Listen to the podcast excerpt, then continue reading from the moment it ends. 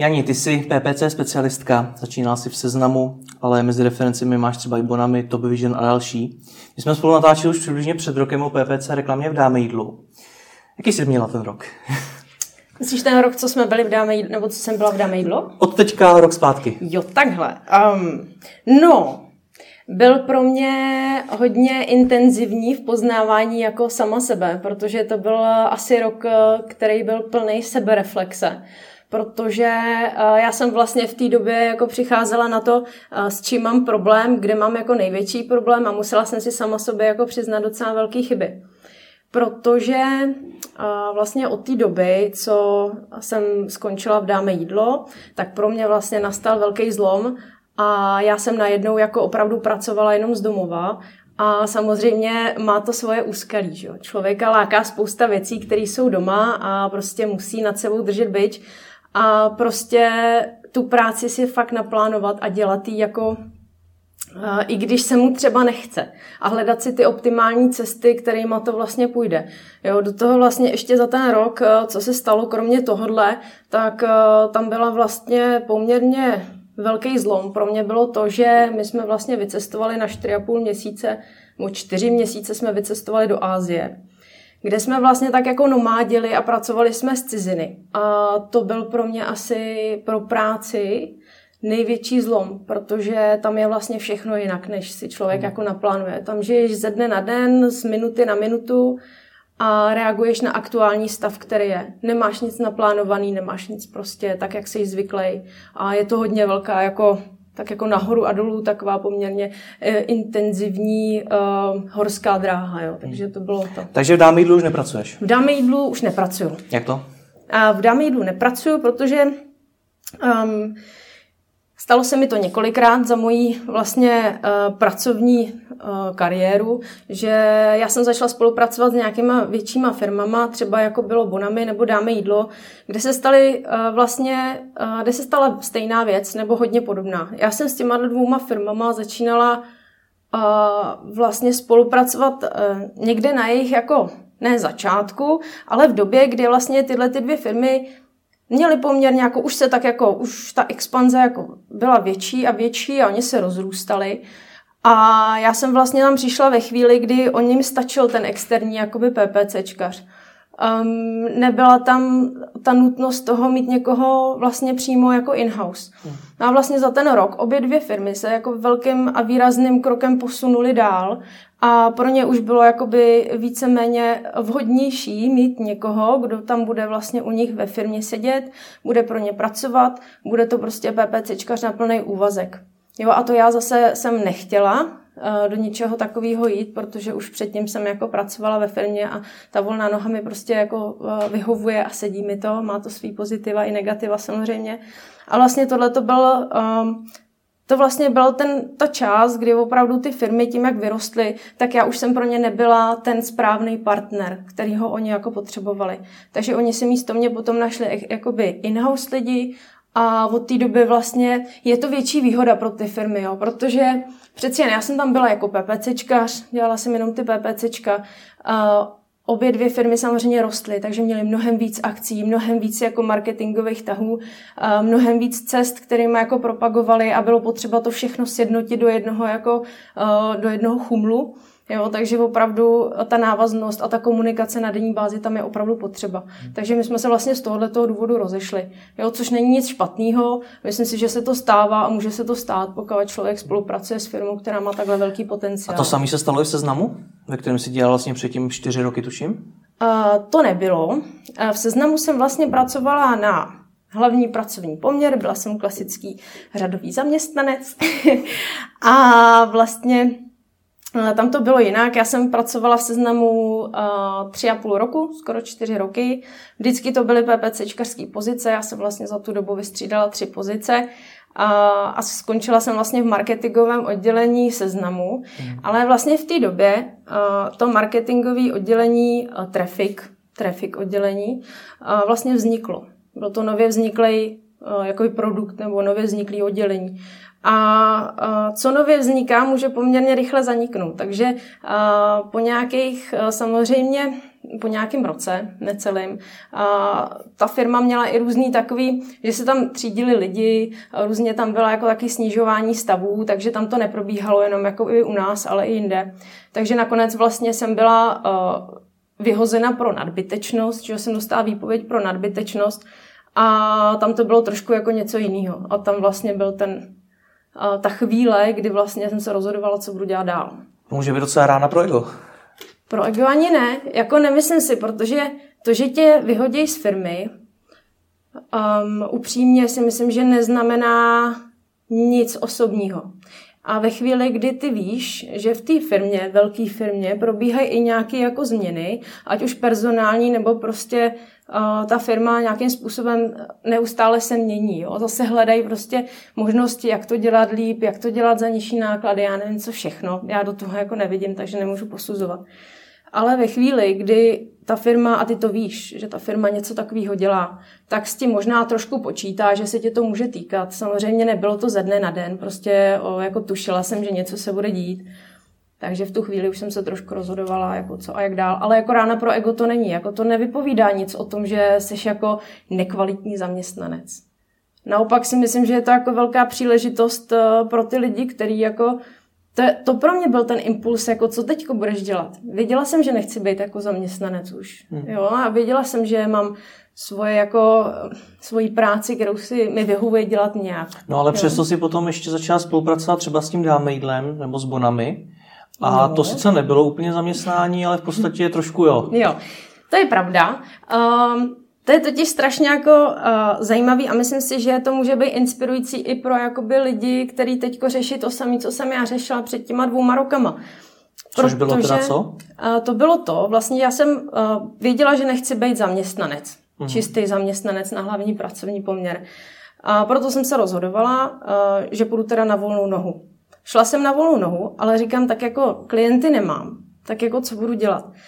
A v té době já jsem vlastně koukala normálně na inzeráty, hledala jsem si práci, ale vlastně tu práci jsem si hledala tak, že jsem hledala firmy, který vlastně chtějí spolupracovat s PPC specialistou, případně online marketing specialistou, který tam bude jenom na částečný uh, úvazek nebo uh-huh. prostě na několik hodin jako týdně. A s tím, že bude docházet do těch firm. Což mě jako vlastně vyhovovalo. A říkám si, to je takový příjemný přechod. Já jsem vlastně teda chodila pár dní do firmy, kde jsem vyloženě seděla, takže dá se říct, že byla jsem na volné noze. No, jednou půlkou zadku na volné noze a jednou půlkou zadku normálně jako zaměstnanec. A vlastně já jsem pak ještě doma, když jsem přijela domů, tak jsem měla svoje malé jako klienty, ale opravdu maličky a ty jsem si tak šolíchala, dělalo mi to dobře, že jsem měla pocit, jako že jsem teda na té volné noze a bylo to úplně něco jiného, než je to teďko. No a proč si teda nepřišla celým zadkem rovnou na volnou nohu? a, hele, já si myslím, že uh, tohle to je věc, která byla hrozně jako intuitivní a hrozně přirozená. Já vlastně v tu chvíli jsem to cítila tak, že to takhle jako uh, budu mít nebo chci to tak mít. Ne, necítila jsem se na to, že vlastně jako bych měla úplně jako najednou fakt jako pracovat z domova. Ale možná popravdě já jsem si to ani jako neuvědomovala, co to jako znamená vlastně pracovat na volné noze, protože já i když jsem seděla tam i tam, tak pro mě to bylo, já jsem se vlastně cítila jako, že hrozně jako pyšně na sebe, že jsem to zvládla a že jsem na té volné noze. Ale vlastně mě až později s odstupem času došlo, že já nejsem na volné noze, že volná noha musí vypadat úplně jinak. A ne to, že chodíš do práce od 8 do 5 a musíš tam být v nějaký časy a je to takový spíš jako zaměstnání, i když máš jako ičo. Co to teda znamená být na volné noze? Na volné noze. na volné noze znamená to, že eh, seš opravdu jenom sám za sebe. A to bylo pro mě já jsem vlastně do té doby vždycky měla nějaký tým lidí okolo sebe jo, a spousta věcí jsem se musela naučit, protože uh, já jsem de facto vždycky už přišla k hotovýmu. Jo. To znamená, že jsem neřešila zakládání účtu, neřešila jsem uh, nějaký takový ty fakturační věci a tohle. No a najednou, ale když jsi na volný noze, tak nemáš jako koho, kdo by to za tebe udělal nebo kam, jo, protože většinou jsem řekla šéfovi, to samozřejmě musel udělat někdo jakoby výše postavený, jo, že to byly zodpovědné věci. A teď už jsi na to sám a teďko ten klient něco potřebuje a neví, jak se to založí, tak mu vlastně radíš, případně mu to založíš ten účet a naviguješ ho co a jak dál. Ale taky jsem nevěděla, co a jak. Takže spousta věcí, byť primitivních a úplně základních, jsem se musela naučit a musela jsem začít jako spolíhat fakt sama na sebe. a dohledávat si informace, neustále jakoby být jako v tom eh, přehledu toho, co se děje. Hmm. Jo, jestli se to změnilo nebo ne, co ten klient řeší a podobně. Jo. Hmm. Takže... Proč jsi do toho teda vůbec šla? Proč jsi nehledala jinou práci? Hele, uh, já mám totiž strašně ráda uh, svůj čas a mám strašně ráda uh, to, že si ho můžu udělat podle sebe. A já jsem asi možná trošku takový intuitivní pracant, jo. Takže já prostě, když nemám den a ne, nepřemýšlí mi to. Stává se to samozřejmě normálně, že k komukoliv, jo. A myslím si, že i v tomu zaměstnanci, že prostě přijdeš do práce a říkáš si ty, já jsem dneska úplně dutej, jako já fakt nic nevím a prostě tady budu sedět a celý den jenom tady budu sedět. Jenže v ty chvíle, kdy na mě přijde takováhle věc, že vím, že fakt tu hlavu na to nemám, tak se seberu a jdu do lesa a jdu na procházku a jsem klidně celý dopoledne pryč a přijdu odpoledne a pak už prostě jako proči, s pročištěnou hlavou a s chladnou hlavou už všechno jako člověk jako dělá mnohem líp a kvalitnějc. Takže um, to je ta výhoda toho, jako tohohle toho všeho, protože já nad sebou mám tu kontrolu. Já prostě vím, že když řeknu, teď jdu ven, tak mě nikdo nebude prostě prudit, že hele, jako kde jsi byla tak dlouho a jako proč jako si nepřišla dřív a proč si se spozdila a podobně, jo. To je, to je velká výhoda. Jo, ale hmm. nemyslím si, že to může být jako pro každýho, protože je tam, to je strašně důležitý a zrovna jsem na tím včera přemýšlela, že vlastně je strašně těžký potom, když máš tu moc, kterou mám já, že vlastně můžu jít kdykoliv ven a nikdo mě za to neprudí a nesekíruje, ta, nebo kamkoliv jinam, to je jedno. A tak ty vlastně v tu chvíli musíš najít tu mezeru mezi tím, kdy prokrastinuješ, a mezeru mezi tím, kdy opravdu musíš jít ven. A ve chvíli, kdy nebudeš si uvědomovat tyhle dvě věci, tak si myslím, že všechny tvoje procházky budou o prokrastinace a ten tvůj biznis a ten tvůj freelancing půjde brzo do háje. Protože je to strašně křehký najít si mezi tím opravdu to, to důležitý a opravdu takovou tu sebereflexi a říct si prostě, ty já jino, jsi líná, Dneska prostě to je čistě alibismus, prostě musíš si sednout k tomu kompu a prostě půjdeš makat, i když se ti chce prostě tady jako zrovna prát jako prádlo a mít nádobí, jo. Takže je to opravdu jenom o tom, že si takhle natvrdo řekneš, teď prostě musíš pracovat? Mm-hmm, je to tak, jakože uh, samozřejmě jsou dny, kdy je to fakt potřeba, protože to na sobě už poznám, že už je to čistě alibismus, že jako už si hledám takový ty svoje ty a kam ne, ne, ne, to je potřeba udělat. No a není, jako ono to počká, jo, ale prostě to je přesně ta chvíle, kdy já si musím říct a všechno odhodit, říct si, že to počká a fakt si jít sednout k tomu počítači, pustit si hudbu, kterou mám ráda, která mi pomáhá prostě v práci se soustředit a vlastně naladit se na to flow, jo, a chytnout se do té vlny, s kterou se prostě svezeš. Co ti v tom pomáhá? Hudba? Co, co třeba dál? V tom flow? Hmm. Uh, hodně mi pomáhá samozřejmě hudba. Um, každý den je to trošku něco jiného, takže někdy mi jako vyhoje fakt jako víc taková, já nevím, uh, jako taneční hudba, jo, prostě někdy je to takový spíš chill out, taková pohoda. Hmm když se potřebuju soustředit prostě na nějaké nastavení, nějaké strategie, tak já kolikrát beru papír normálně do ruky a opravdu mám sluchátka, nějakou klidnou hudbu a tam si to vlastně všechno píšu na ten papír, abych to viděla. Protože někdy je to tak komplikovaný, že ta vizualizace pro mě, neříkám, že to musí, jako musí dělat každý, ale pro mě je hrozně důležitá. Takže mě v tom hodně pomáhá hudba a myslím si, že to je jedna z věcí. jakmile si zacpu uši, tak mám svůj svět. Mm-hmm. A vím, že nejsem ničím rušena. Jo, takže a to byla vlastně, eh, když jsme u té hudby, to byla jedna z věcí, která mě vadila v zaměstnání, že vlastně furt někdo po tobě něco chce. Furt něco a ty jsi furt vyrušovaný. A k té mojí práci mě to strašně nevyhovovalo. Prostě a mě nevyhovovalo to, že uh, mě furt někdo vyrušuje nebo něco. Já jsem se sice naučila říkat ne, což je jako strašně jako super pozitivní. Říkám, to jestli někdo jako má teďko problém říkat ne, tak se to hodně rychle naučte, protože opravdu je to potřeba. Sice se to naučíš, ale furt tam máš to, že víš, že někdo otevřel dveře, víš, že tam máš neprůván, je to nepříjemný nebo cokoliv. A já mám doma ten svůj klid, z kterého mě nic jako neruší. A to je pro mě asi to nejvíc cený, co mám. Jo, a proto dělám možná tu práci jako kvalitnějc a za mnohem kratší jakoby časový úsek. A mnohem víc mě to zajímá, než kdybych byla v té práci, seděla a musela tam sedět a už jenom ta myšlenka, že musíš sedět někde kvůli něčemu, tak je pro mě jako deprimující. Jo, že jako musíš tam být. Ale to dneska musíš taky, ne? Taky musíš sedět do toho počítače. Jako musím, ano. To máš, kampaně. Ano, ano, ano, to máš pravdu, ale je to vlastně mě jedno, jestli si to udělám ráno, odpoledne, a je mi jedno, jestli prostě k tomu počítači sednu až večer. Jo, jsou třeba dny, kdy se mi opravdu pracuje mnohem líp až večer, opravdu třeba od 6 až do 12. Někdy je to jako lepší, když třeba dopoledne, že udělám nejvíc práce.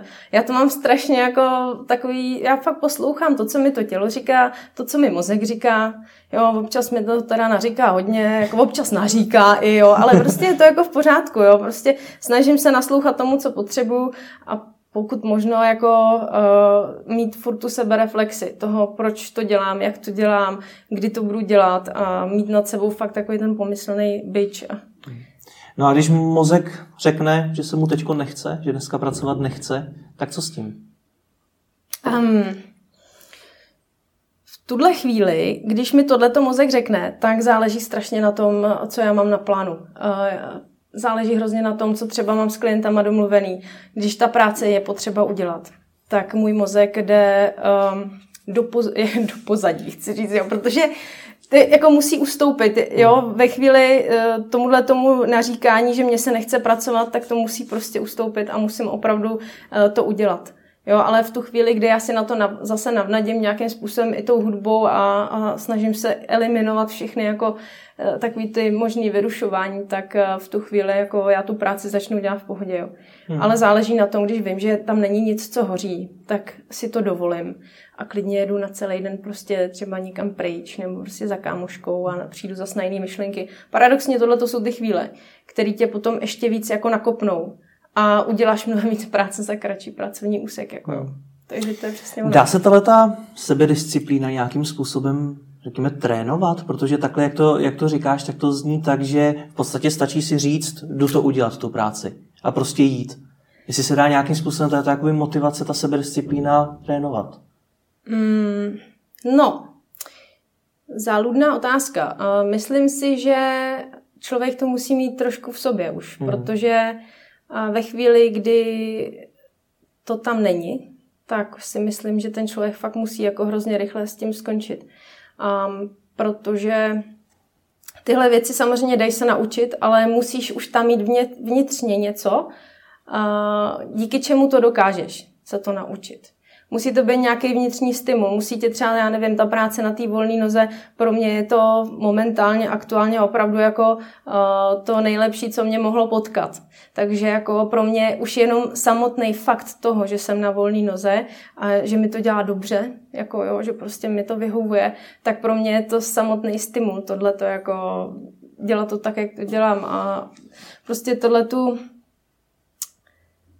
tyhle ty věci jako dají se naučit, ale říkám, musí to být, musíš to mít v sobě, fakt jo, jako to, hmm. podle mě jako na to nějaký manažerský školení a tyhle ty bláboly jsou prostě krátký. Hmm. Jak dneska pracuješ s nějakým time managementem, s organizací vlastní práce? No, ty jo, Um, nemám žádný úplně přesný uh, harmonogram, kdy pracovat. Myslím tím, jakoby, uh, jestli ráno, odpoledne nebo večer. Ale já jsem si sama sobě, to jako vlastně, když jsme se vrátili z té Azie, tak já jsem potřebovala vidět to na papíře. Jako mít opravdu nějaký zhruba počet hodin, který chceš denně oddělat. Jsem jako tím fakturační jakoby čas nějaký, jo, kdy opravdu jako intenzivně pracuješ pro ty klienty a máš to jako zaplacený. Samozřejmě, vždycky, když si to naplánuješ a já řeknu, OK, tak dneska budu 4,5 hodiny pracovat, jakože fakturační, Jenže ty stejně u toho sedíš další tři hodiny, protože tam je spousta věcí, které nejsou jakoby k fakturaci, jsou to věci, které souvisí s tím biznesem a musíš je řešit. Ať už je to prostě nějaký fakturace, eh, nějaký prostě výpisy, co třeba si dělám já jakoby sobě, jo, abych viděla, co jsem kdy dělala, kde a jak a, a nějaký jakoby eh, seskupení té práce svojí. Jo, že nikdy to není tak, že prostě 4,5 hodiny a, a čau, ven, to ne, jako jo. Ale vlastně jsem si udělala takovou tabulku, kde prostě vidím eh, ten čas, který jako potřebuju udělat, protože mám nějaký i finanční plán, jsem si udělala, kolik jako si potřebuju vydělat na to, abych de facto v ten měsíce uh, zaplatili všechny poplatky, já jsem prostě mohla žít tam, kde žiju a mohla jsem si dovolit to, co můžu a to, co chci. Takže já jsem si udělala nějaký plán, toho se držím, rozpočítala jsem si to do dní, dokonce fakt jako chci pracovat od pondělí do pátku, chci mít víkendy volný, pokud to jde, tak to dodržuju, někdy to jako nevíde úplně, takže i pracuji o víkendu. Jo, ale vlastně mám to takhle nastavený a dokonce si tam každý den píšu, jako že OK, dneska jsem měla udělat 4,5 hodiny, třeba plácnu. A vidím, že jsem udělala jenom 3,5. Tak prostě ten další den nadělám víc. A vlastně já pak mám na konci té tabulky jako sčítací jako políčko, kde mi vlastně ukazuje, kolik hodin mi ještě chybí. A pro mě je to taková motivace, protože vím, jako na čem zhruba jsem, jak se to pohybuje a jestli plním to, co jsem si sama jako přece vzala. A daří se ti to plnit? Uh, daří se mi to plnit, ale většinou je to takový, že třeba pondělí, úterý je takový méně výkonný a pak to jako doháním ty zbylý dny, jo. Takže je to opravdu, sice tam je 4,5 hodiny, ale já to tak jako uh, doháním, jak je potřeba, jo. Takže je to trošku i o stresu? Mm, Dohánění je občas stresující. Mm, tak u mě asi to dohánění není zas až tak hmm. jako stresující. Já se to snažím dělat tak, aby ta práce pro mě nebyla stresující a pokud můžu mluvit sama za sebe, tak si myslím, že můžu říct, že um, nemám stresující práci jako vyloženě. Sice mám na starosti velký, jakoby, samozřejmě lidi ti důvěřují, dávají ti nějaký, um, nebo máš na starosti jejich finance a oni očekávají nějaký výsledný efekt. Uh, to je zodpovědnost, to je stresující, ale pro mě je to jako, pro mě je to spíš jako zábava. Já to neberu jako, uh, neberu to jako nějaký extrémní stres. Myslím si, že jsem byla vystresovaná asi v těch firmách než teďko. Paradoxně. Hmm. Jo. Hmm. Samozřejmě pak nastává stres ve chvíli, kdy třeba uh, ti napíše klient a řekne ti, helice, máme nějaké finanční problémy a je potřeba, aby jsme teď snížili nějakou hodinovku a snížili rozpočty. A v tu chvíli, kdy nemáš dobře diverzifikovaný klienty, tak v tu chvíli může nastat stres. Což se mi stalo samozřejmě, když jsme byli i jakoby, uh, když jsme cestovali. Tak vlastně tam to bylo taky prozření pro mě, že jsem měla špatně jako diverzifikovaný ty klienty a v tu chvíli jsem vlastně eh, s něčím počítala a ono se to takhle změní, jak lusknutím hmm. prstu. A nemůžeš to ovlivnit a ty nevíš, co se stane. Takže je potřeba si to pokud možno, pokud to jde aspoň trochu, tak si to seřadit tak, aby když ti vypadne jeden klient, tak abys věděl, že jsi v klidu. Hmm. Že nemusíš ho nemohnem honit něco prostě novýho a, a hledat nový klienty, ale víš, že se to nezblázní a že aspoň ti máš nový čas na nového klienta, který tě prostě bude bavit. Zase. O čem to tohle to je? Protože to je otázka i Františka Dobroty na, na Facebooku, který se ptal, jestli pocituješ výraznou závislost na jednom velkém klientovi nebo se snažíš klientelu právě více diverzifikovat. Hmm. Když to teda převedeme na to, co jsi jako říkala, znamená to mít co nejvíc klientů nebo nějaký množství, Mm-mm. nebo co to znamená? No, tuhle otázku jsem si kladla asi před půl rokem poměrně intenzivně a nebyla jsem to jenom já. Uh, samozřejmě já mám i na Facebooku prostě uh, v četech skupiny PPCčkařů, s kterými komunikujeme i tyhle ty věci, jakože vlastně jak to dělat. Jo? A my jsme vlastně přišli před tím půl rokem na to, že každý z nás řeší tu samou otázku. Že to bylo vlastně zajímavé, protože uh, ideální klient se hrozně špatně jako upřesňuje pro mě, protože Nemůžu to upřesňovat ani podle rozpočtu, že si říct, jo, tak já chci jenom klienty, který prostě mi budou dávat eh, do s a do AdWords do každého 50 tisíc. Já to nemůžu říct ani tak, protože pro mě může být velmi zajímavý i klient, který utrácí třeba jenom 5 až 10 tisíc, ale má zajímavý sortiment, který vlastně díky kterému jako ty marže jsou vyšší, Jo, je to zajímavější produkt a tam vlastně mně je jedno, že dává do toho s jenom nebo jako nějaký nižší peníze. Já vidím, že to roste a že se to vlastně rozšiřuje a že jako se to všechno vrací a je to vlastně jako, jako super, že vlastně spolu rosteme jo, s tím klientem, že vlastně pak se tam třeba nabíjí víc a víc a je to možná příjemnější pro mě, než si říct, že mám klienta, který mi utrácí půl milionu. Jo, samozřejmě to taky může být zajímavý, ale já se moc na tyhle ty velký klienty jako nespecializuju. Já mám radši prostě uh, samozřejmě já mám víceméně teď lidi, kteří si prostě rozdělili nějaký biznis a dělají to hrozně jako od srdce. Strašně je to baví a chtějí to někam posunout. A ve chvíli, kdy prostě mi napíše klient e-mail, hele, ty všechny změny, které máš, které se nám posílala a které máme z nějaký analýzy použitelnosti, tak nám to tam teď programátoři, programátoři zapracovali, tak se na to podívej. A já prostě přijdu na ten web a řeknu, pane bože, to je super, co víc si přát, protože to se ti ve velkých firmách nestane. Když tam se vrátíme, čekáš hrozně dlouho, jo. Když se vrátíme teda k tomu počtu, kolik bych teda měl mít klientů? Um, Ale to se nedá úplně říct, protože třeba já jich mám, teďko aktuálně mám nějakých 8 klientů, což hmm. fakt není jako moc. To opravdu není to moc a nemám ani jednoho, který by mě táhnul, jo, který třeba nemám ani jednoho klienta, který by mi udělal 80% vlastně financí za ten měsíc. Všichni mi dělají tak nějak jako průměrně podobně, takže já vím, že i kdyby mi teď jeden klient vypadl, i ten jako co třeba pro který pracuji jako jedny z nejvíc, tak vím, že se mně jakoby nic nestane a do nějakých úzkých mě to až tak jako nezažene. Vím, že to zvládnu. Ale samozřejmě už se budu muset třeba, musím pak jako dát vědět, že hele, mám tady volný prostor, samozřejmě PPCčkařů je málo, takže já třeba, když vím, že ten prostor mám pro nového klienta, tak samozřejmě to dám jako většinou vědět, jo, že si to tak různě přezdílíme s klukama. A jak to u tebe teda funguje? Tobě ti klienti každý měsíc eh, posílají nějakou stejnou částku? Um, počkej, myslíš jako... Jde mi o to, o nějaké tvoje finanční plánování. Jestli jsi teda, jestli jsi placena nějakým způsobem paušálně, že každý mm-hmm. měsíc jsi s klientem domluvená, že ti zaplatí nějakou částku, nebo ne. máš nějaký počet hodin, nebo jak to funguje? Nejedu na paušály a nejedu na fíčka. A takže jedu čistě jenom na hodinovku. A já vlastně vždycky, když s tím klientem, třeba když mi někdo píše a chce zhruba vědět, co a jak, já se podívám na ty kampaně a většinou jsme s těma klientama domluvený na nějakých třeba zhruba, já nevím, 10 až 15 hodin a řeknu, helejte se, mám tady 10 až 15 hodin pro vás měsíčně, ty budou pro vás a bude se to zhruba takhle pohybovat. Někdy to může být samozřejmě mý a oni jo, jo, jo, v pohodě a prostě už s tím jako oni vědí, na čem budou a oni vědí, kolik zhruba hodin mi budu účtovat. A když třeba se blížíme k těm 15 hodinám a je fakt potřeba tam něco dodělat a řeknu jim, že jako všechno je vlastně v pořádku, akorát tam potřebuji něco jakoby uh, dodělat novýho v těch kampaních a ten čas mi nestačil, tak jim to vždycky napíšu.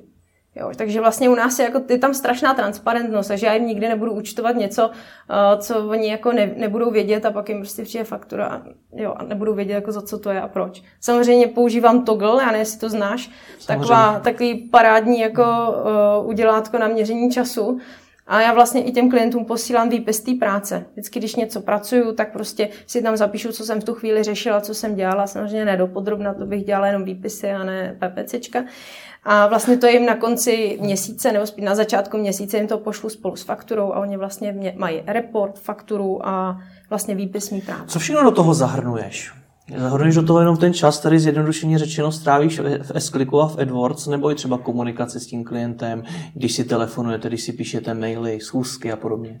Hele, je to hodně na domluvě s těma klientama, ale pro mě vždycky jsou to teda uh, optimalizační práce, jakýkoliv práce, které se týkají jako PPC kampaní, ať už se třeba hrabu hodinu v Google Analytics a něco tam prostě hledám, tak to si taky počítám do toho času, protože je to čas, který trávím pro PPCčka, byť teda v jiném systému, ale je to vlastně uh, pro posun té věci, kterou já dělám. Jo, ale uh, třeba i jako když jsou nějaký složitý e-maily, na který fakt odpovídám třeba půl hodiny, jo, někdy se něco řeší, je potřeba někomu něco víc vysvětlit, jo, uh, i když jsou to třeba nějaký složitější telefonáty, není to jenom takový to, jo, dobrý den, zítra prostě se sejdem tam a tam, to ne, tak to se nepočítám, ale jakmile je to něco složitějšího, tak ano, jako jakmile mi to fakt zabírá třeba více jak 20 minut. Ono se to strašně snadno jako nakupí, ono jakmile si začneš počítat v tom toglu jako de facto i minuty, který Úplně upřímně, já jsem jako hrozný barbar, protože já si ten toggle někdy zapomínám zapínat. Jo. Takže já si myslím, že těch hodin pro ty klienty udělám mnohem víc. To znamená, ano. Ale prostě mně se někdy stane, že fakt tam dělám třeba dvě a půl hodiny a, a v tu chvíli, kdy si nezapnu toggle, tak já prostě říkám, hm, tak jako dobrý, no, tak pak jako nevím, jo, pak to tak jako zhruba odhadnu, radši méně než víc, jako abych si tam jako nepřestřelila, prostě zhruba to odhadnu, jo, tak jsem jedla v půl dvanáctý, jak jsem zašla po obědě, no, dobře, tak to je tolik a tolik. No, takže jako snažím se to měřit, když to jde, ale samozřejmě tam ten problém, že uh, ve chvíli, kdy ty si neměříš ty tři minuty a děláš tři minuty denně třeba pro všechny klienty, tak ti to prostě udělá jako nějakých třeba 15 minut, jo? Nebo jo, když prostě děláš jen po pár minutách, něco jenom řešíš malýho a nezapneš si ten toggle, tak vlastně ono těch 15 minut taky jako to. A mně se takhle stalo, že eh, já, bylo 12 odpoledne jako už jsem chtěla jako obědvat, už jsem říkala, mě kruší v žaludku. A říkám, jak to, že tady mám pro boha jenom hodinu odpracovaného času, když tady u toho sedím od osmi. Takže to je průšvih toho, když si fakt jako... Takže potom je to hodně jako záleží jako já to mám hrozně intuitivní, takže jako já se to snažím měřit poctivě, ale asi spíš ty delší časové úseky a já hrozně jako neřeším asi ty malý časové úseky, což je asi možná chyba pro mě, jo, protože mě to může fakt v konečném důsledku vlastně dát opravdu několik hodin jako měsíčně, který já už se nefakturuji. A daří se to vysvětlovat i těm klientům, protože dost často klient eh, nechápe, že chceš dostat zaplaceno i za ty e-maily, které si s tím píšeš a podobně. Hele, nikdy jsem takový dotaz od klienta neměla. Ne? Mm-mm. A vy vyloženě jakoby v tom toglu to tam i zapisuju, že jsem řešila nějakou e-mailovou komunikaci a ohledně třeba čeho, jen tak jako ve zkratce. A nikdy se mě na to žádný klient nezeptal. Mm-hmm. Všichni s tím byli v pohodě. Ve výsledku to teda funguje tak, že máš uh, nějaký počet hodin, který měsíčně můžeš hmm. odpracovat? Jo, je to tak, že já jsem si to, myslím si, že nemá to každý. Já jsem si to stanovila pro svůj asi vlastní vnitřní klid protože myslím si, že to je ten taky trošku to, co mě žene, jo, jakoby kupředu, že já vím, že musím mít nějaký jako hodiny oddělený.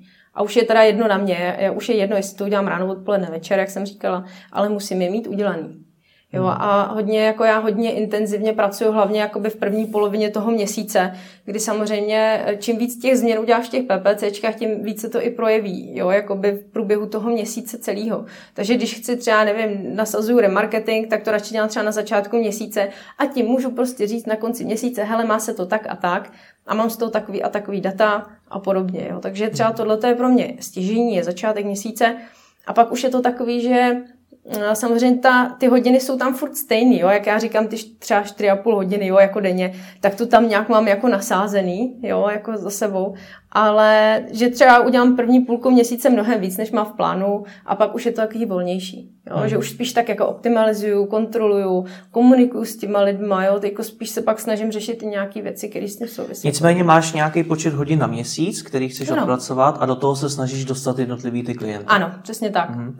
Pomáhá ti tohleto právě i v tom finančním plánování, v tom, kolik vyděláš eh, tenhle měsíc a podobně? Mm, určitě, jako určitě jo, určitě mm. jo, protože od toho se to všechno odvíjí. No. A pomohlo ti to třeba určit tvoji hodinovku, nebo tu si, k tý si přišla nějakým jiným způsobem? Ty brďo, vývoj hodinovky si myslím, že je asi na samostatný rozhovor. Ale samozřejmě, eh, já jsem, když jsem začínala podnikat, podnikat, to bylo v té době, kdy jsem seděla eh, jedním zadkem na dvou židlích, tak já jsem vlastně tenkrát šla na školení nebo workshop, tenkrát Madly Čevelový, mm-hmm. která měla eh, workshop nebo nějakou prostě přednášku na téma, kolik stojí služba. Bylo to strašně zajímavé a říkali tam spousta jako takových zajímavých věcí, díky kterým jsem se jako snažila trošku jako stanovit na tu počáteční hodinovku. A já jsem si ji teda jako stanovila, tenkrát to byly na čtyři stovky, a, protože když jsem si pak jako zavřela oči, jak říkala tenkrát Madla, a jestli jsem s tím jako vnitřně spokojená, když si řeknu, že mám hodinovou sazbu 400 korun, tak já jsem s tím spokojená byla. A ovšem samozřejmě, jak člověk se vyvíjí a najednou se učí strašně moc nových věcí a víš, že prostě komunikuješ s těma lidma, udržuješ, co je strašně důležitý vůbec v tom biznisu, tak udržovat kontakt s lidma, co dělají to samý, co ty. Hmm. Protože jakmile ho neudržuješ, tak prostě si myslím, že fakt skončíš. Protože uh, oni tě kolikrát jako řeknou spousta nových věcí, komunikuješ s nima novinky, jak jim to funguje, nefunguje, jaký mají s tím zkušenost, jo.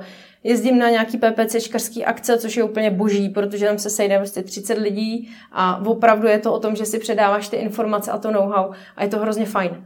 Jo, takže to, je, to jsem od toho odbočila, ale vlastně ve chvíli, kdy ty víš, že čteš články, snažíš se vzdělávat a tohle, tak ty čtyřistovky tě potom jako už, uh, uh, už tě jakoby, už cítí, že to už jako je málo.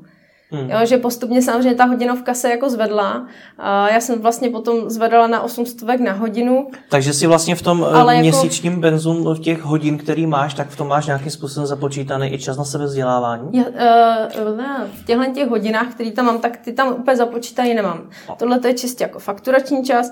Ale já nemám, jako nejsem úplně takový pedant, že bych si řekla tak a dneska dvě hodiny se budu sebe vzdělávat. To nejsem. Já se sebe vzdělávám jako, uh, já samozřejmě mám Facebook, Twitter a já hlavně sleduju Twitter, tam prostě mi asi neunikne, mám pocit jako nic. Hmm. Uh, Facebookové akce, jako mám tam nějaký uh, skupiny na Facebooku PPCčkařů, což je taky boží, takže tam taky jako sleduju, tam mám i upozornění, takže ty důležité věci sleduju vlastně průběžně pořád. Jo. Kde na to bereš ten čas? Myslíš na tohleto? Hmm. Hele, já jako, co je ještě bezva věc, s čím jsem měla velký problém, když jsme u toho, tak byl Facebook. Pro mě byl Facebook prokrastinace teda jako prvotřídní.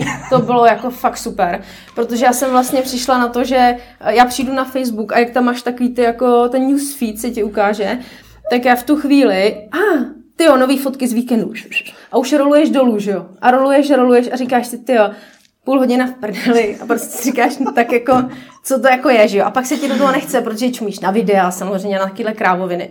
No a já jsem našla takovou skvělou feature, vřele všem doporučuji. Normálně v Google Chrome se dá nastavit rozšíření, který ti zablokuje newsfeed. Je, to máme oba stejný úplně. A je to perfektní. Eh, je to perfektní věc, protože já díky tomu eh, nejsem rušená nějakým Facebookem a upozorněníma. A já většinou ten Facebook jako koukám na to i v průběhu dne. Jako třeba, když se mi něco načítá, stahují se mi kampaně, tak si i překliknu na Facebook a vidím tam, že třeba, já nevím, holky z marketingu aktualizovaly nějakou jako akci a podobně, tak se na to podívám. Jo, cokoliv jako třeba i na těch sociálních sítích, tak to projdu rychle. Ale já tam mám ještě pocket, který mi vlastně ukládá ty články, takže já si i vlastně pomáhám, abych to nečetla hned, tak si to vlastně házím do pokoje. Dáme odkazy pod video, já jsem ten plugin taky povolal do služby asi před měsícem. Jo, je to boží, je to boží. Nicméně dobře, pojďme zpátky k té hodinovce. Jak si k ní teda nakonec přišla? Říkala si, že, teda, že jsi ji zvýšila na 800? Hmm.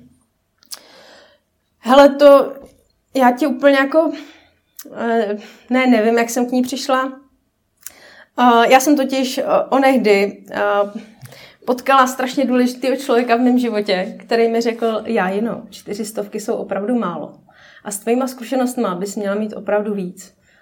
A já jsem to vlastně tenkrát jsem si říkala, ty to nemůžu a tohle. Já byla jsem taková jako z toho jako vyukaná. Říkám si, tak jako no dobře, tak to teda jako zkusím. A tenkrát jsem měla schůzku s nějakým novým klientem a já jsem mu vlastně řekla, že jo, jsem, to, to ve mně prostě jako srdce mi bušilo, jo, div mi nevyskočilo z kalhot. Prostě a řekla jsem mu teda, že mám tu hodinovou sazbu 800 korun a že to bude zhruba tolik a tolik hodin měsíčně. A vlastně ten klient se ani nepozostal a řekl, jo, v pohodě, v pohodě. A já úplně jako v tu chvíli jsem měla chuť jako vyskočit a říct, super, prostě jo. Ale já jsem nemohla, že takže já jsem musela jako poker face jako trošku tam udržet a říkat si, ty jo, ne, je to v pohodě, já jenom dobrý, tak tohle to je asi jako ono. A jak mi to vlastně tenkrát jako dodalo sebevědomí, tak jsem si vlastně tu hodinovku změnila. A co je vlastně nejhezčí na tom? Takže když jsem si změnila tu hodinovku na vyšší, tak mně se mnohem líp pracuje a máš tam jako mnohem víc takovou tu, prostě víš, že to jsou velký peníze, které ti někdo dává. A vlastně jako víš, že na to máš tak velkou zodpovědnost. Samozřejmě jako 400 a 800 je velký rozdíl. A ve chvíli, kdy jsem si to změnila, tak jsem vnitřně cítila, hele, musíš za sebe vydat úplně maximum, co umíš. Protože za to dostáváš krásné peníze. Jo, a ty lidi od tebe očekávají samozřejmě jako ten efekt, který to má mít, nějaký domluvený cíle a podobně. Jo, a to bylo taky jako hrozně příjemný. Zvýšila si tu cenu i těm stávajícím klientům, nebo těm si jela furt na 400? Uh, tenkrát jako jsem zrovna byla v takovém, že v takovém třídícím procesu no. těch klientů, takže já vlastně jsem pak, uh, my jsme většinu, většina těch klientů, my jsme to pak nějak jako i přirozeně ukončili, jo, nebylo to tak, že bych řekla, hele ne, vy mi dáváte jenom 400 a, a tak čau, to ne, to já jsem ještě v klidu jako dodělala, ale postupně se to vyměnilo změnilo vlastně na klienty, který má jenom 800 korun na hodinu. Samozřejmě ta hodinovka teďko uh, zase se to liší, jo. Když třeba dělám audity a když dělám nějaké věci, které jsou jednorázové, tak se to trošku odlišuje, hmm. protože uh, má prostě jako individuální přístup jako k těm lidem, jo. Hmm. Takže takže tak. Když se ještě, ještě eh, na chvilku vrátíme k těm tvým financím, k tomu plánování. Máš nějaký způsob, jak si jakoby spořit do budoucna, kdyby třeba ti vypadnul nějaký klient nebo na nějaký nečekaný jo. investice? Rozhodně. Bez toho se žádný freelancer neobejde.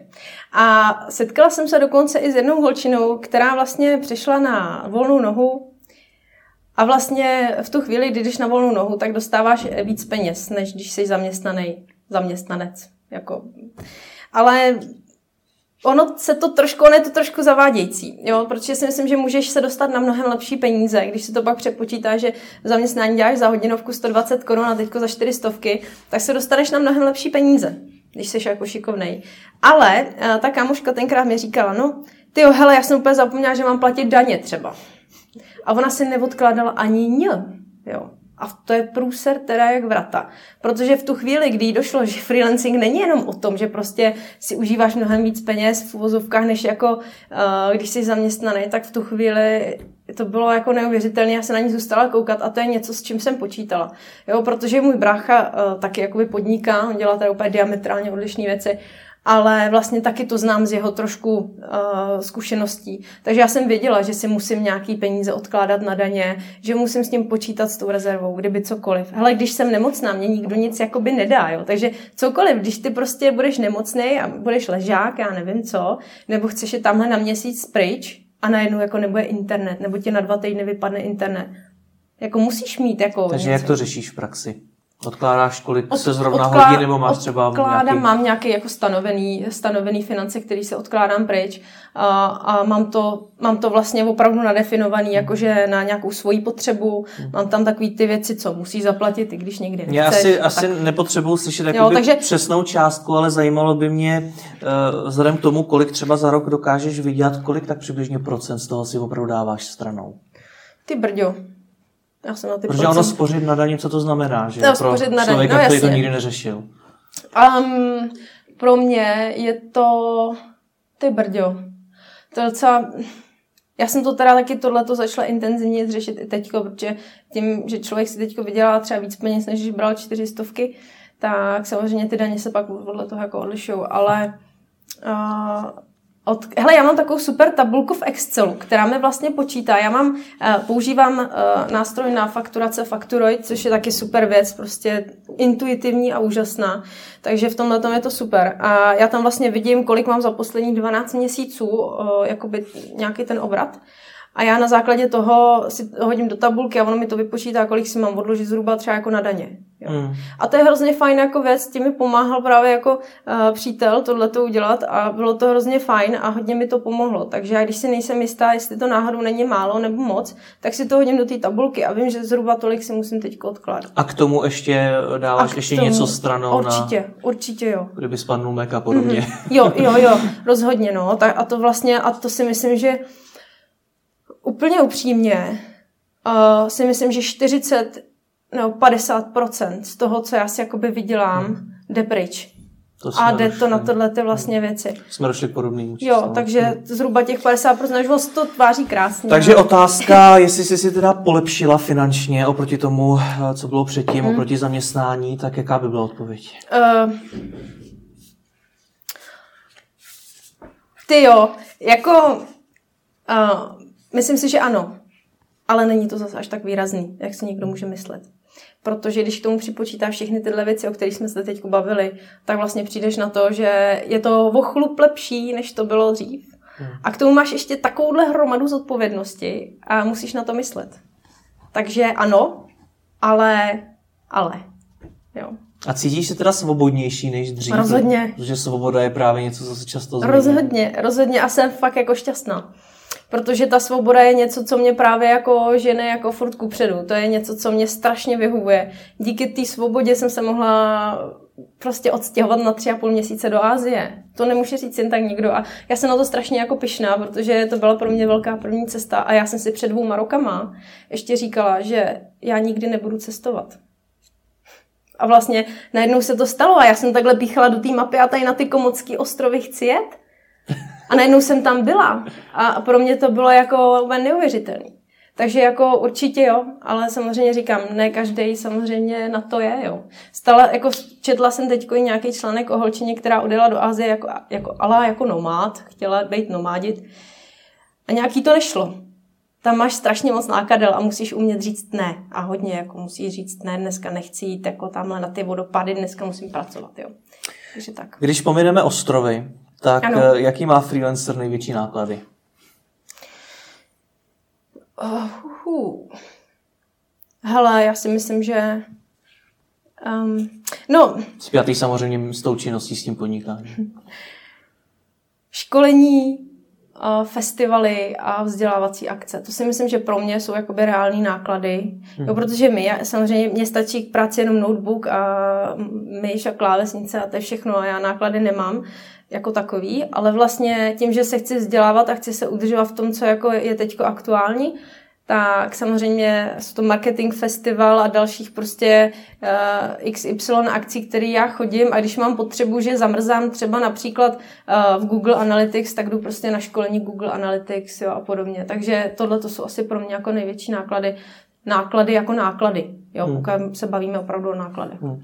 Je pro freelancera na začátku těžký získat uh, zakázky? Jo. Uh, ono, no, já se, jak jsem, tím, že jak jsem to měla mm, takový postupný, tak uh, jako mě teďko, já jsem se pak dostala, já ani nevím jak, já jsem nad tím jako jaký přemýšlela a já vlastně ani nevím, jak jsem se k tomu dostala, že uh, za mnou teďko už chodí lidi a chtějí ode mě jako pomoct.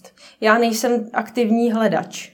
To znamená, že ty lidi dostanou referenci od mýho klienta, který mě na základě jejich reference, jako, takže je to všechno o doporučení. Já si teďko fyzicky jakoby úplně nehledám, že bych jako hledala nějakého klienta aktivně, vůbec. Jo, fakt je to o doporučeních. Hodně, hodně, 100%, 120% doporučení. Prostě. A ty dělají hrozně moc, protože ty lidi, když mají s tebou zkušenost a pozitivní a dobrou, tak prostě oni to vědí, že jako můžu doporučit dál. Stejně já to dělám i s ostatníma lidma okolí sebe, jako ostatníma specialistama. Jo. A to je právě ono, takže jako já sama se nehledám. A kdo, kdo tě teda doporučuje? Doporučují tě přímo ti klienti nebo jiní lidé z oboru marketéři a podobně? Nebo? Uh, občas se stane, že klienti. Uh, teď se mi zrovna stalo taky, že bývalý klient prostě uh, mě vlastně uh, oslovil na základě doporučení mýho bývalého klienta, co, jo, nebo prostě, že to tam bylo takhle nějak předaná informace. Ale stává se to asi málo. Uh, hele, ani ne. Jako řekla bych, že ty lidi uh, No, stává se to rozhodně méně, než když tě doporučí specialista. Jo, řeknu třeba někdo, kdo dělá Google Analytics nebo SEO a má zrovna klienta, který schání po PPCčkách, tak vlastně jakoby mi to přehodějí nebo já si ho vezmu na starost. Nebo, nebo prostě to s ním zkonzultuju, jestli vůbec je to obor, který by mě bavil a podobně, jako jestli je to něco, co mě... Já se na to tam z toho důvodu, že často právě hodně freelancerů řekne, že má většinu zakázek právě přes doporučení. Hmm, hmm. A když to slyší úplně začátečník, tak vlastně neví, co to znamená. Že hmm. odvádět dobře práci pro klienta neznamená, že mi bude hmm. doporučovat další. Hmm. Co to teda znamená? Co mu udělat pro to, abych dostával zakázky přes doporučení? Hmm. Já mám jedno jediný moto, kterým se řídím v celém životě a i v práci a to je to, že chovej se k ostatním tak, jak očekáváš, aby oni se chovali k tobě. Takže já to mám všechno hrozně transparentní, hrozně jako na takový až přátelský úrovni s těma lidma a, a je hrozně fajn, když tě doporučí někdo, s kým máš dobrý vztah, tak ti doporučí někoho, kdo je mu velmi podobný. To znamená, že já vím, že když mě doporučí uh, nějaký můj milovaný klient, tak vím, že okolo těch lidí se stý, jakoby zhlukují podobní lidé jemu a já vím, že ten klient bude v pohodě. Tak z 80% určitě. A když vím, že jsem měla klienta, který zrovna nebyl úplně jako to pravý ořechový a doporučil mě někomu, tak to byl vždycky průšvih. Hmm. A opravdu to tak funguje, takže jako tohle to tam opravdu funguje. No. A jak proniknout do té komunity těch online marketérů? Protože předtím si taky říká, že se to stává častěji, že tě doporučují právě ti marketéři. No, Musíš chodit na nějaký akce, rozhodně. To, jako, to je asi nevyhnutelný. Musíš být vidět, v mém případě spíš jsem slyšet, bych řekla někdy.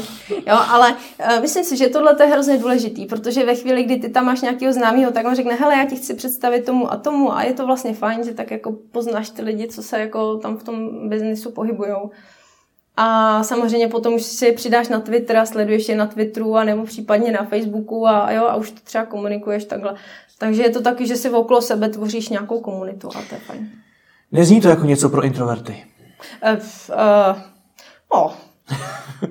jako, hele, když já jsem hrozná držka, prostě já nejsem jako, já jsem extrovert a ještě k tomu držka a někdy pěkně drzá, ale jako v dobrém slova smyslu, já si myslím, že nikdy se nedovolím, tím, že se držím tím motem, který jsem říkala, tak si myslím, že jako si nikdy nedovolím nic to, ale Myslím si, že je potřeba být trošku jako extrovertní a, a být trošku takový jako chtít poznat ty lidi, nebát se jich. Oni ti nic neudělají spousta lidí je hrozně fajn prostě a, a nemusí to být tvoji klienti ani tvoji zpřízněný duše a, a co si myslím, že je hrozně důležitý, a spousta lidí může jakoby někam jít na tu akci jenom kvůli tomu, že se chtějí prostě zapojit do komunity.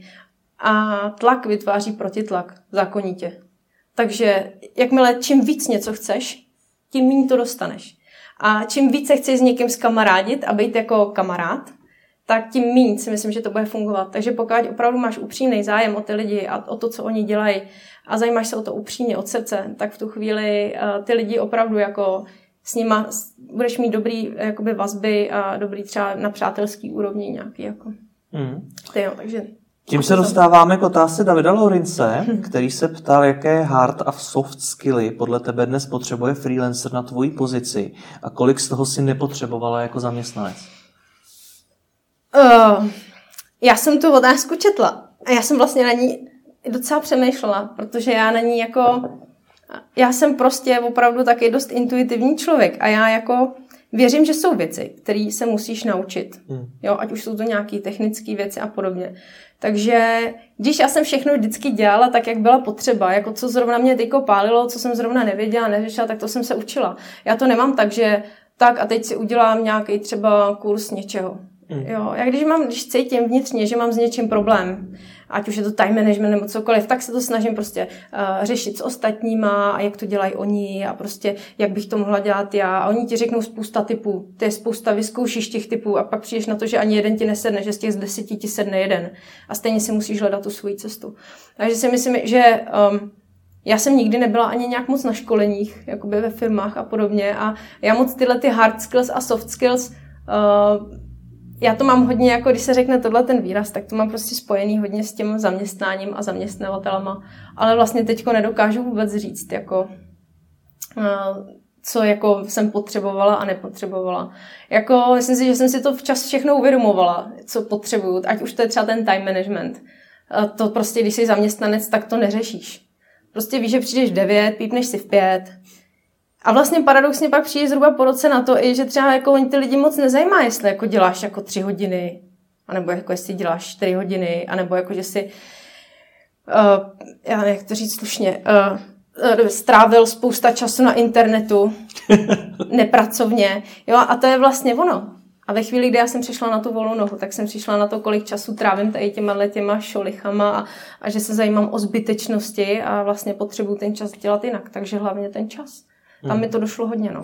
Vysvětli mi jednu věc. Ty máš vystudovaný textilní výtvarnictví a restaurování historického textilu. Mm-hmm. Já jsem neslyšel nic, co by bylo dál PPCčkům. no, a já si myslím, že nejsem jediná, kdo vlastně vystudoval něco, co třeba teďko nedělá a dělá diametrálně odlišnou věc. Nemyslím si, že by to bylo nějaký specifikum. Byť to zní kuriozně, teda ano. Já jsem za těch sedm let velmi vděčná. Byla to jedna z nejlepších škol, který jsem mohla jako dělat. Ale já jsem se tomu dostala ke všemu strašně vlastně jako přirozenou cestou. Já jsem nejdřív dělala asistentku recepční a to je hrozná výhoda a myslím si, že bych to mohla doporučit hodně lidem, kteří začínají a jdou třeba ze školy pryč, protože ve chvíli, kdy jsi na recepci, tak vidíš do všech koutů firmy, protože pomáháš fakturacím, marketingu, HR, eh, obchodnímu a jsi podpora pro všechny. A já, mně se tam líbil Opravdu? už ten... Ano, ano, tak já jsem byla, no možná tady v té firmě, já nevím, jo, ale já jsem tam byla prostě holka pro všechno a pro všechny oddělení. Jo, že pro všechny jsem něco dělala. Hmm. A ve chvíli, kdy jsem tam byla, tak vlastně se mi strašně líbil marketing jako takový. A vždycky ty lidi byli pohodáři a všechno bylo v pohodě, takový jako takový lážo, plážo, žádný jako takový křečenic. A bylo to fajn. A tenkrát se mi už ten marketing líbil a věděla jsem, že toho marketingu by se mi to líbilo. No, tak tenkrát jsem tam skončila, šla jsem na marketingovou asistentku a tam jsem skončila asi po třech měsících. A šla jsem pak do seznamu vlastně už. Jo. Hmm. Takže to bylo takový, že já jsem věděla, že chci marketing, ale nevěděla jsem, že chci PPC. Když jsem nastupovala do seznamu, tak jsem ani pořádně nevěděla, co to ty PPC jsou a co to ten s je a jak to funguje. A to jsem se vlastně učila až teprve předtím, než jsem šla jako na ten uh, rozhovor s nima. Ale co jsem chtěla říct, a je hrozně zajímavý, uh, před měsícem se mi ozvala firma, která mě vlastně, kde jsem končila po třech měsících, protože mě vyhodili jakoby ve zkušebce. Jo. Hmm. A oni se mi ozvali po čtyřech let, no co po čtyřech, ty to je mnohem víc, to je třeba po šesti letech se mi ozvali, že chtějí ode mě pomoct. Že si nevědí vlastně rady, rady jako s onlinem. A pro mě to bylo vlastně v tu chvíli, kdy jsem si uvědomila t- ten čas, jak utek daleko, jako jo, takže to je 6 let už a ta firma je de facto v uvozovkách mi přišla webovkama a vším, že stojí na jednom místě. A já jsem viděla, jaký, jaký, jako, jakou, jaký kus jsem už ušla a že vlastně ta firma chce ode mě pomoct. Pro mě to bylo tak strašně jako příjemný a tak já jsem se s nima sešla, hrozně jsme pokecali, bylo to hrozně fajn. Jo, takže to je takový, to bylo zadosti učení takový pro mě. Já jsem se cítila hrozně dobře. Bylo takový pohlazení pro ego, to musím jako přiznat. Jo, ale vlastně fakt se jako pomohla něco a třeba budeme spolupracovat zase. Je teda pro online marketéra vlastně jedno, co má vystudovaný? Já si myslím, že jako jo. Protože když máš vystudovanou i třeba marketingovou školu, tak to neznamená, že jsi prostě marketér. A myslím si, že pokud chceš a pokud tě něco baví a pokud tě to zajímá, tak jsi schopný se to naučit za poměrně krátkou dobu a rychle. A myslím si, že já se zastávám ten názor, že ta škola opravdu není důležitá. Protože když vyjdeš ze školy, tak opravdu někdy ty lidi mají takový nároky a přitom nic neumějí. Oni nechodí ani na brigády, oni, se, oni nevědí, co chtějí dělat. Oni řeknou, já prostě tady mám marketingový nějaký to a řeknou, a tak mi dejte 30 tisíc. A za co jako? Teď si ani nedělal žádný brigády prostě. Takže, jak se to teda ale naučit, jako... to, co chci dělat, jak se to naučit? Teď hmm. třeba mířím k tomu, jestli jít taky dělat do seznamu, nebo do nějaké firmy, která dělá tu konkrétní věc, nebo zda rovnou začít na volné noze. No to, to, hele, já si myslím, že je strašně dobrá a důležitá zkušenost být zaměstnaný, protože pak jsi mnohem víc za, jako vděčný za všechno, co se pak děje na volné noze. Takže myslím si, že každý by si měl projít uh, tím zaměstnáním jako takovým, protože naučíš se pokoře. Uh, I vůči těm jakoby nějakým šéfům a podobně a vůči lidem okolo tebe. Naučíš se pracovat v týmu a třeba přijdeš na to, že ta práce v týmu tě až tak nebaví a že třeba by tě možná víc lákala volná noha. Takže klidně určitě jo. Za mě jako je to nutnost, bych řekla, možná i jako chodit někam do zaměstnání po nějakou dobu. Ale jak se to naučit? Hele, já si myslím, že je to o tom, když já nevím, třeba kdyby mě úplně třeba fascinovalo SEO, a já bych se o to začala nějaké, jako mě se to, mě to fascinuje, jo, aby Pavel Hongr něco neříkal, tak Pavle fascinuje mě to, jo. Takže uh, kdyby mě třeba víc zajímalo SEO a fakt jako jsem tomu chtěla fakt přijít jako hodně na kloup, tak si prostě začnu schánit články a vzdělávat se a třeba si dám nějaký to kafe třeba s tím Pavlem nebo prostě se s někým sejdu, jdu, jdu si na školení a zjistím si co nejvíc informací a budu to furt jako tak vstřebávat. Jo, a když chceš, a když máš ten zájem a když tě to baví, tak to jde úplně samo. To nepotřebuješ prostě žádný jako ty. Fakt to jde samo. A jenom musíš chtít. A musíš chtít jako sdílet ty zkušenosti. A musíš chtít si přiznat i chyby. Ve chvíli, kdy ty řekneš odbornějšímu člověku, že tady s tím máš problém, on ti hrozně rád poradí, on tě nikdy neodsoudí. A to je hrozně důležitý, protože tohle to tě hrozně posouvá dál. Že cokoliv prostě ty řekneš, že nevíš a ten někdo zná odpověď, a třeba je víc lidí, co znají odpověď a třeba není stejná, tak v tu chvíli jako jsi úplně někde jinde. Takže to jako je fakt důležitý. No. Kde vidíš ty prostor pro nějaký svůj vlastní růst do budoucna? Hmm. No, dobrá otázka.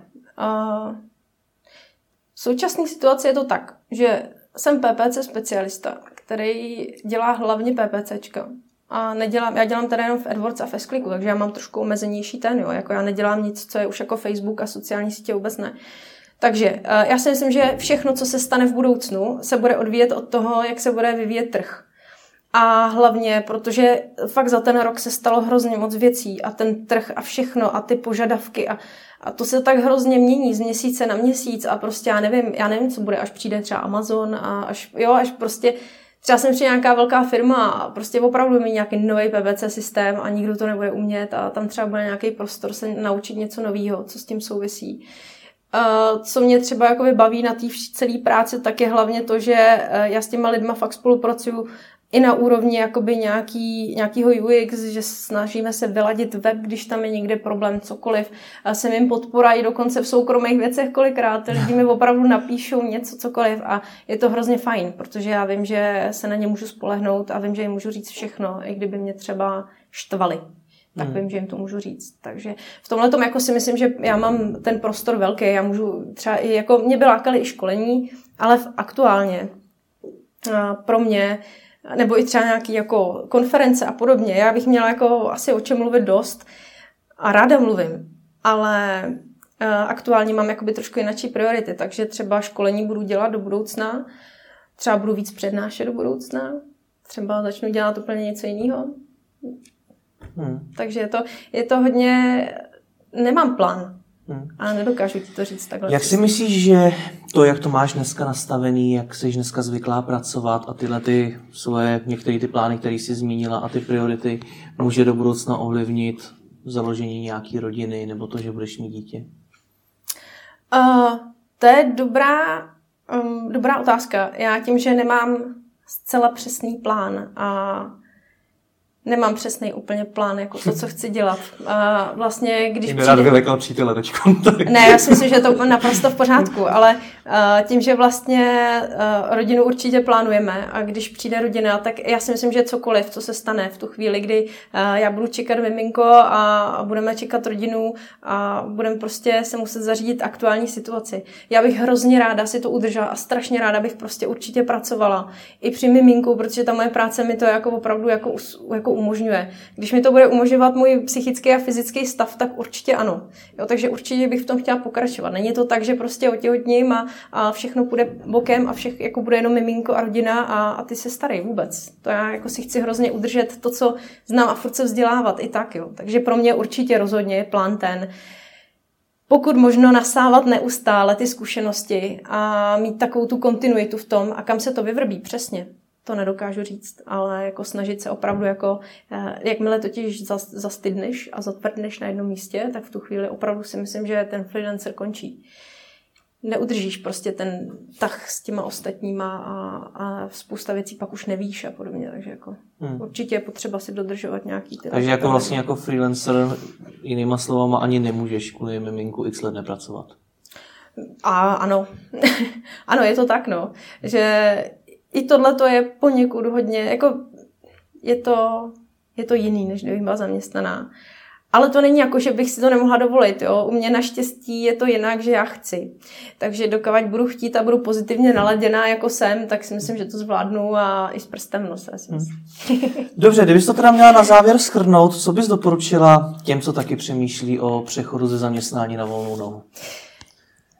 No, uh, já bych jim doporučila, aby opravdu si jako ujasnili sami v sobě, jestli třeba nepotřebují jako okolo sebe mít ten tým lidí, který jako je táhnou, jo.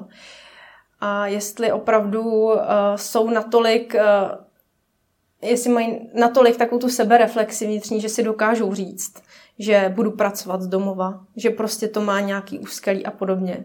A Tohle to je důležité, aby oni si to srovnali v hlavě a napsali si fakt na papír pro a proti, co je může čekat.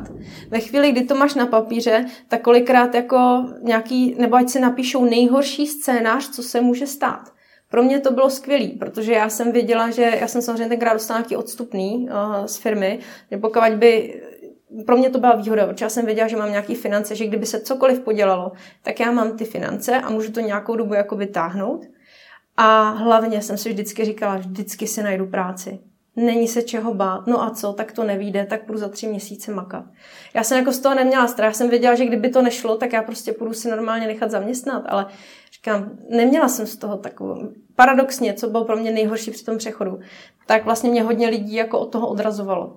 Moje maminka třeba taky jako viděla v tom hrozný risk Jo, moje maminka samozřejmě tím, že jiná generace má ráda jistoty a podobně, tak uh, pro ní to bylo jako, že to dcera přece jako, když budeš mít jako to a bude to jiný a prostě tohle.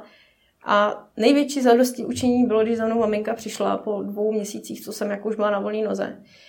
A ta mi dala ruku na rameno a řekla mi, já jsem věděla, že se o sebe vždycky postaráš. A já jsem se vlastně nebála. A když to vidím, jak jsi šťastná, tak prostě děláš to dobře. A v tu chvíli prostě to tě nakopne takovým stylem, že si řekneš jako a tohle je přesně ono a to jsem potřebovala. I když mě předtím zrazovala, a to bylo pro mě trošku citová, jako to jsem byla z toho taková špatná, tak stejně jsem si to dělala po svém, jo, což je teda moje expertíza, jo, protože mě, když někdo od něčeho zrazuje, tak já si jdu stejně jako po svých těch, jo, takže Samozřejmě, když má pádný argumenty, což všechny pádný argumenty nikdo neměl, já jsem měla lepší samozřejmě, takže jsem šla na volnou nohu. Takže tak, určitě jako tu sebereflexi ať mají, ať prostě si to sami v hlavě řeknou, jestli ano, jak se cítí. Když si řeknou, budeš pracovat z domova, co to v nich jako vyvolává za emoce, co jako chtějí, jako to, to je hrozně důležitý. A pokud tam bude něco jako, ne, to nezvládnu, ježiš, já jsem hrozný pracant z domova, když mám home office, tak nemakám No jasně, jako to myslím, že nedělá asi 80% lidí, že nemaká, když má home office, to je dobrý, dobrý alibi, že jo. Takže jo, takže to. Takže je důležité, aby si ty lidi řekli opravdu, jestli to zvládnou, když budou pracovat z domu třeba. Já chodím i do kaváren, když potřebuji mít okolo sebe něco, co se tak jako mrzká honí, no, tak jako to. Někdy občas mi to jako vyhovuje, pracovat 4 hodiny z kavárny. Jo, takže ale víceméně je to z domova. Takže ať si to fakt srovnají jejich možnosti, třeba i chodit do kovorku můžou, jo, když jim to bude chybět, cokoliv. Těch možností je spousta. Takže asi tak, no. Tak jo, tak ti budu držet palce, to vydrží a děkuji za rozhovor. Díky, já taky děkuji.